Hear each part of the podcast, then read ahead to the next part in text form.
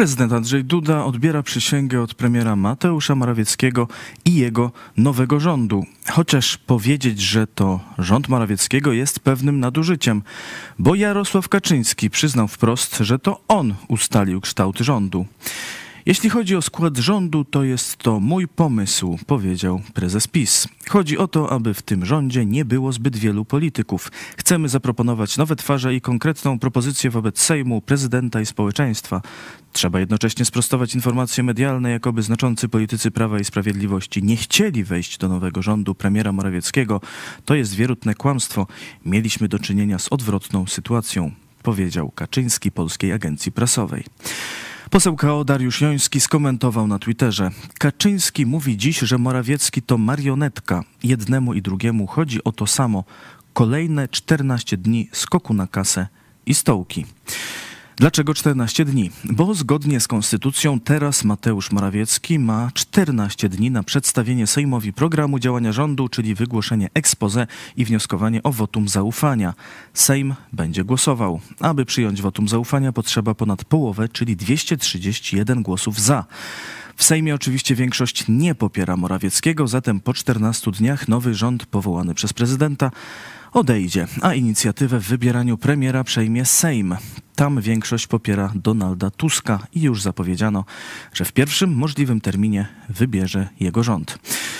Ten rząd jednak również będzie musiał być zaprzysiężony przez prezydenta. Mogłoby się to stać 11 grudnia, może 12, ale szef gabinetu prezydenta Marcin Mastalerek zapowiedział już, że 11 i 12 grudnia prezydent ma ustaloną wizytę w Szwajcarii.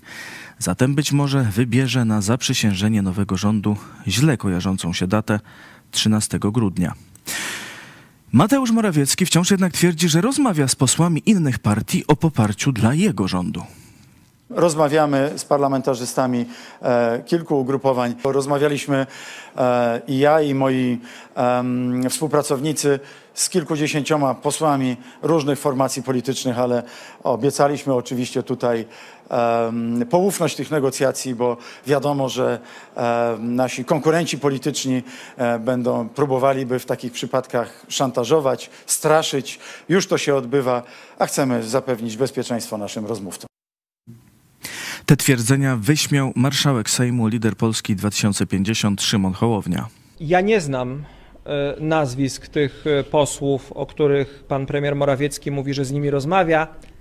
Idę o zakład, że on też ich nie zna. Jeżeli ktoś przychodzi i mówi, że rozmawia z osobami, e, które nie wiedzą, że rozmawiały z tą daną osobą, to już jest fenomen, który wymyka się nawet jakimś kryterium politycznego kabaretu. Nikt z nim nie rozmawia. To prawda jest boleśnie prosta. Nikt z nim nie rozmawia. I niezależnie od tego, jak długo i często on będzie powtarzał, że ktoś z nim rozmawia, to nadal będzie tak, że nikt z nim nie rozmawia. To się dzieje w głowie Mateusza Morawieckiego. To się dzieje w jego snach, marzeniach, wyobrażeniach, ale ten świat nie istnieje. A kogo widzimy w nowym rządzie Mateusza Morawieckiego? Wydawałoby się, że wystarczy przepisać nazwiska z poprzedniego rządu, ale nie. Prawie wszyscy ministrowie się zmienili. Z dawnej ekipy został Mariusz Błaszczak jako minister obrony narodowej oraz Marlena Maląg, która była ministrem rodziny, a teraz została ministrem rozwoju. Szymon Szynkowski-Welsenk był ministrem do spraw Unii Europejskiej, teraz obejmie MSZ. Nie ma Zbigniewa Ziobro, ministrem sprawiedliwości został Marcin Warchoł. Nie ma Zbigniewa Rała, nie ma Przemysława Czarnka, nie ma Mariusza Kamińskiego, nie ma Jacka Sasina i tak dalej. Po co takie zmiany na dwa tygodnie? Na ciekawy trop wskazał portal prawo.pl. Otóż ministrowie po odejściu dostają jeszcze przez jakiś czas pensję. Im dłużej byli ministrami, tym więcej dostaną po odejściu. Może to być jedna, dwie lub trzy dodatkowe wypłaty trzy wypłaty dla ministrów o stażu ponad 12 miesięcy. Ale gdyby minister podjął kolejną pracę zaraz po zwolnieniu, na przykład znowu został ministrem, to straciłby prawo do tegoż potrójnego wynagrodzenia. I potem po dwóch tygodniach zyskałby prawo, ale już tylko do jednej dodatkowej pensji, czyli zamiast ponad 50 tysięcy zaledwie 18 tysięcy brutto. Jeśli minister jest obecnie posłem, to dostaje tylko wyrównanie różnicy między pensją ministerialną a poselską. Także może chodzi tylko o kasę. Dawni ministrowie dostaną po 50 tysięcy, a ci dwutygodniowi jeszcze też się załapią na dodatkową pensję. Tak wygląda to oddawanie władzy przez Prawo i Sprawiedliwość. O różnych sposobach na zabetonowanie instytucji, wyciągnięcie publicznych pieniędzy w ostatnich chwilach rządzenia mówiliśmy wielokrotnie. Ale Mateusz Morawiecki mówił, żeby nie prowadzić rozliczeń, ale patrzeć w przyszłość. Nie chcemy, aby e, w nowym rządzie, jakikolwiek on by był, e, koncentrowano się na jakichś e, komisjach śledczych, na przeszłości, na zemście. Chcemy spojrzeć wyłącznie w przyszłość, bo tego przede wszystkim chcą Polacy.